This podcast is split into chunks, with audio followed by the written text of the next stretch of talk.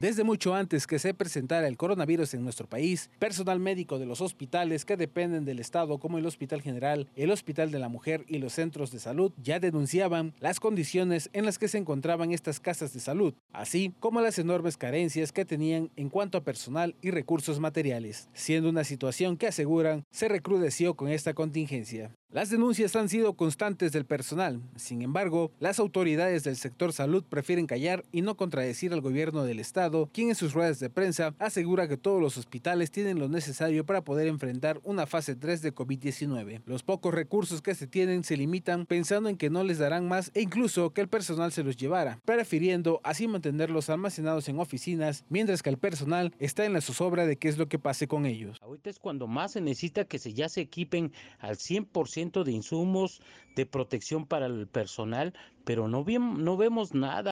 La verdad no sé qué espera el gobierno. Para los trabajadores es preocupante el poder atender a un paciente que pudiera estar infectado. Saben que el riesgo que corren no solo pone en peligro su vida, sino la de su familia, por lo que exigen que tanto el jefe de la jurisdicción sanitaria, los jefes de cada área, directores de los hospitales y hasta los representantes sindicales que hagan algo ante esta situación. No tenemos cubrebocas, no hay protección para el personal, mascarilla, los cubrebocas que envían son los más sencillos.